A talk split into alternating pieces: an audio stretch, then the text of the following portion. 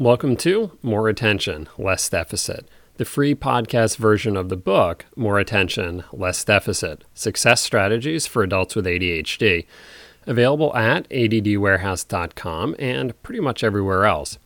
But if you enter coupon code one nine three eight zero, my zip code, at a d d warehouse dot com, you'll save twenty-five percent. So that's a good deal. I'm psychologist Doctor Ari Tuckman, author of More Attention, Less Deficit and Integrative Treatment for Adult A D H D, a practical, easy-to-use guide for clinicians. For more information about either book, archives of this podcast, links to past presentations, handouts, and information about upcoming teleclasses and presentations, check out adult a d h d book dot com. Welcome to the episode, Build Healthy Self-Esteem.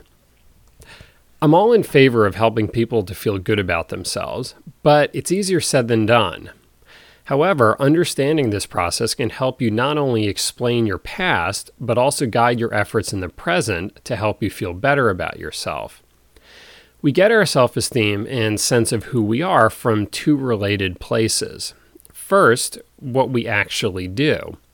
Obviously, we feel good about the things we do well and tend to feel badly about the things we do poorly. Those with A D H D or another learning disability may have a lower ratio of the two than they want. Over a lifetime, this can affect how they feel about themselves. Number two, we get our sense of self-esteem from what we make of those experiences. We aren't robots who automatically click our self-esteem up a notch for every success and down a notch for every failure. Instead, we interpret our experiences and try to figure out what they mean. We also rely on others' reactions to our actions to help us determine whether something was good or bad and whether it was a big deal. Think of the different reactions your teen friends had to some of your actions compared to what your parents and teachers did. So what this means is that we have two ways to improve self-esteem. One, actually perform better, and this tends to be where medication and coaching often come in. And number two, change how we interpret what we do. This is where learning about A D H D and perhaps therapy come in. As you might imagine, the best outcomes are achieved by working it from both sides. Although we should be supportive of each other, simply telling someone nice things doesn't ultimately amount to much if they don't have some good experiences to base those comments on. The problem with relying on the nice comments is that it, is that it can be too easily undone by someone who says not so nice things. This brings us to the concept of earned self-esteem that's based on actual successes in meeting life's challenges.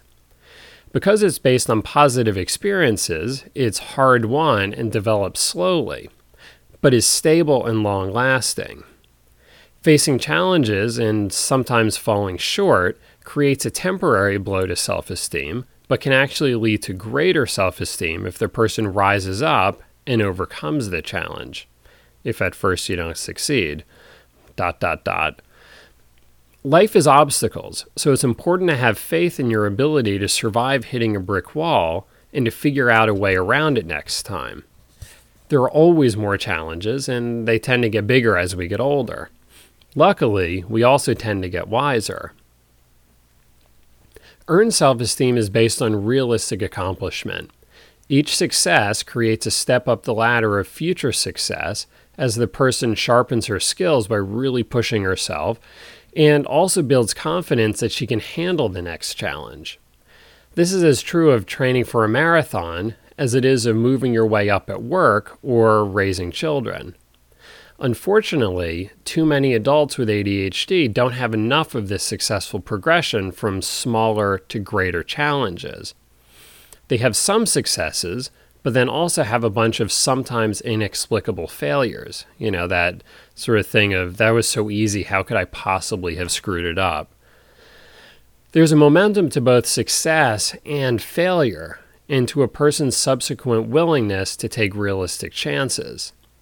This inconsistent performance can make someone with A D H D uncertain about what they can reliably handle, so they may then be leery of taking too much on. What this means is that simply telling someone that he can do anything he puts his mind to is actually a disservice if it sets him up to take on more than he can handle.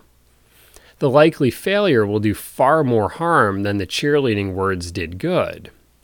It also tends to blow the cheerleader's credibility. After hearing too many of these kind words from people with good intentions but insufficient knowledge of A D H D, it can be easy to be skeptical about any encouraging words. The key then is to figure out which encouraging words you can believe and which are just wishful thinking, or to put it another way, which challenges you can overcome and how you can adjust your strategies to make that happen. For everyone, self-knowledge sets the foundation for success because they can make informed choices about which challenges to take on and under what circumstances. This means being honest with yourself not only about the situations to not take on, but also about how you work best and what it takes for you to get the job done. Give yourself credit for what you do well without diminishing it with what you do badly. As I talk about throughout this podcast and also in the book, there are lots of ways to bolster the areas that you're weak in. So the harder that you work at it, the more progress you'll make. At the end of the day, though, you'll also need to accept the fact that you won't be good at everything and that some weaknesses will remain that you need to find workarounds for. Related to this, give yourself credit for the ways that you've found to get things done, even if they're really different from the ways that others function. Every single client I've seen has figured out some good ways to get things done, even if they didn't fully understand why these were good strategies for them or how these strategies took their A D H D into account.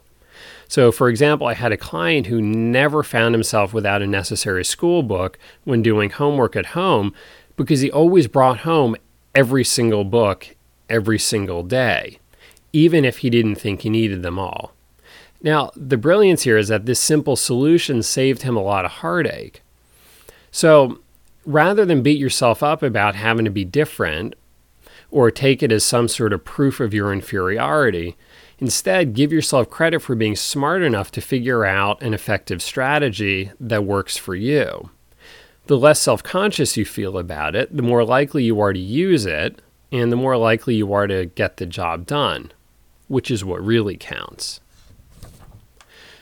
Our next episode will be Adversity Makes You Stronger. Hopefully. Adversity takes many forms, and if A D H D is one of your struggles, then perhaps you can learn some important life lessons from it. As a final announcement, I'd like to share that I'll be doing an open question and answer teleclass slash webinar through the Attention Deficit Disorder Association on this Wednesday, September second at nine p.m. Eastern Time. So hopefully you uh, are listening to this before that and have the opportunity to, to log in. Um, you can find the login information at http colon forward slash forward slash adda.webx.com. That's uh, http colon forward slash forward slash uh, adda.webx dot com. You can also find it under um, upcoming presentations at adult a d h d book dot com. So bring a question if you would like, or just listen in. Uh, should be fun. So hope to see you there. Until next time, thanks for lending me your attention.